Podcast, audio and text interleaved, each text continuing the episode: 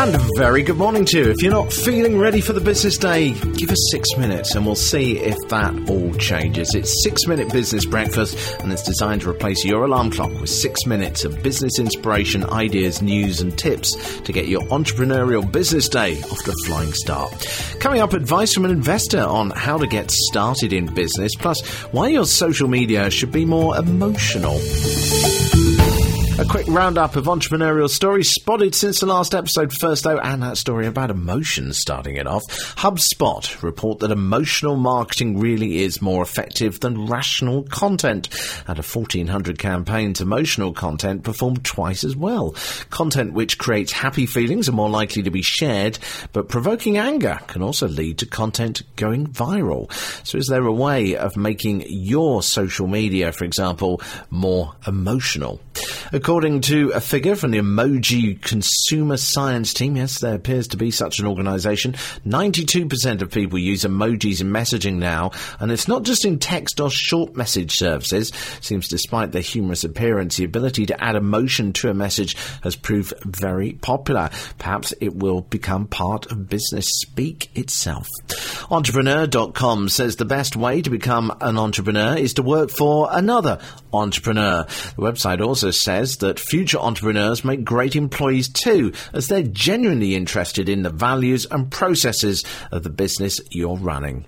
And the British CBI have highlighted a concern for businesses globally the risk of health issues among staff. Might seem like the least of entrepreneurs' worries, particularly if you're running a very small business, but if you're outsourcing at all, then one in three people have long term health conditions which could have an impact on you.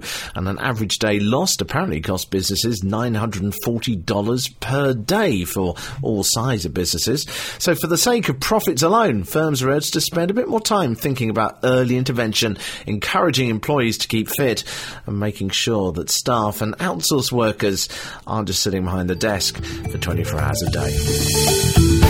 Still to come in the remaining four minutes of Business Breakfast this morning. Should you be working in your own home or in an office with people around you?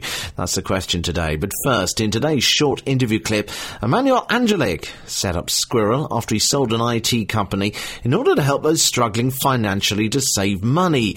He told me if you haven't started your business yet, to just get going, because however much you read about how to avoid mistakes, you're probably still going to make them anyway. You can read the book about doing things minimum viable, don't waste loads of time building stuff before you've tested it and all this, but you never really learn that lesson until you've made the mistake yourself.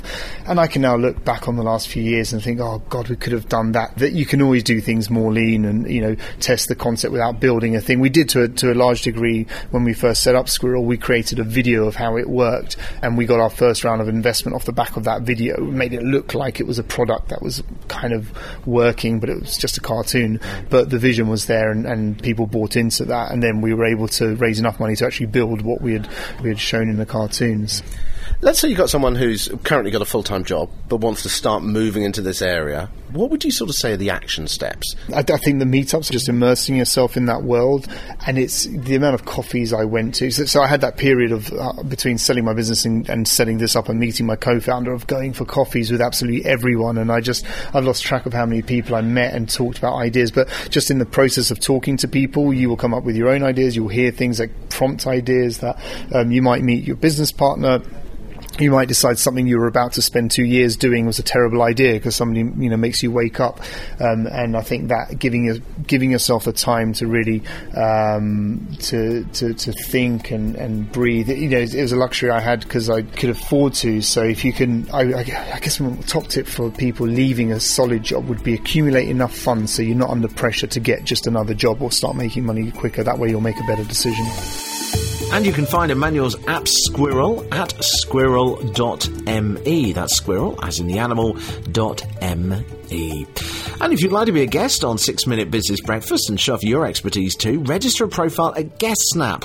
That's guest and the word snap. It's our own project, and although it's still in the testing phase, you can register now and you can get using it straight away. It is free. It's a little bit clunky around the edges still, but we'd really value your feedback as well. And indeed, if you'd like to be a guest on this show or like to learn more about great interviews, have a listen to our sister show called For Podcasters and Their Guests. Still to come in the remaining two minutes, a thought for the day. But first, should you be working from home, from a home office, perhaps with international teams and clients, or do it all from one office with everyone around you? A great article from Spreaker.com last week listed the pros and cons, and some might be obvious, some not. I work from home, so I've got quite a bit of experience of this one, so a few comments of my own in here. On the negative, if you're not a self-starter, it's simply never going to work. You have to be a self-starter. You have to be at your desk at 9am every morning is how I do it. You have to be flexible in your hours too, because if you work across time zones, as I do as well, you've got to be prepared to meet those different time zones to connect for meetings.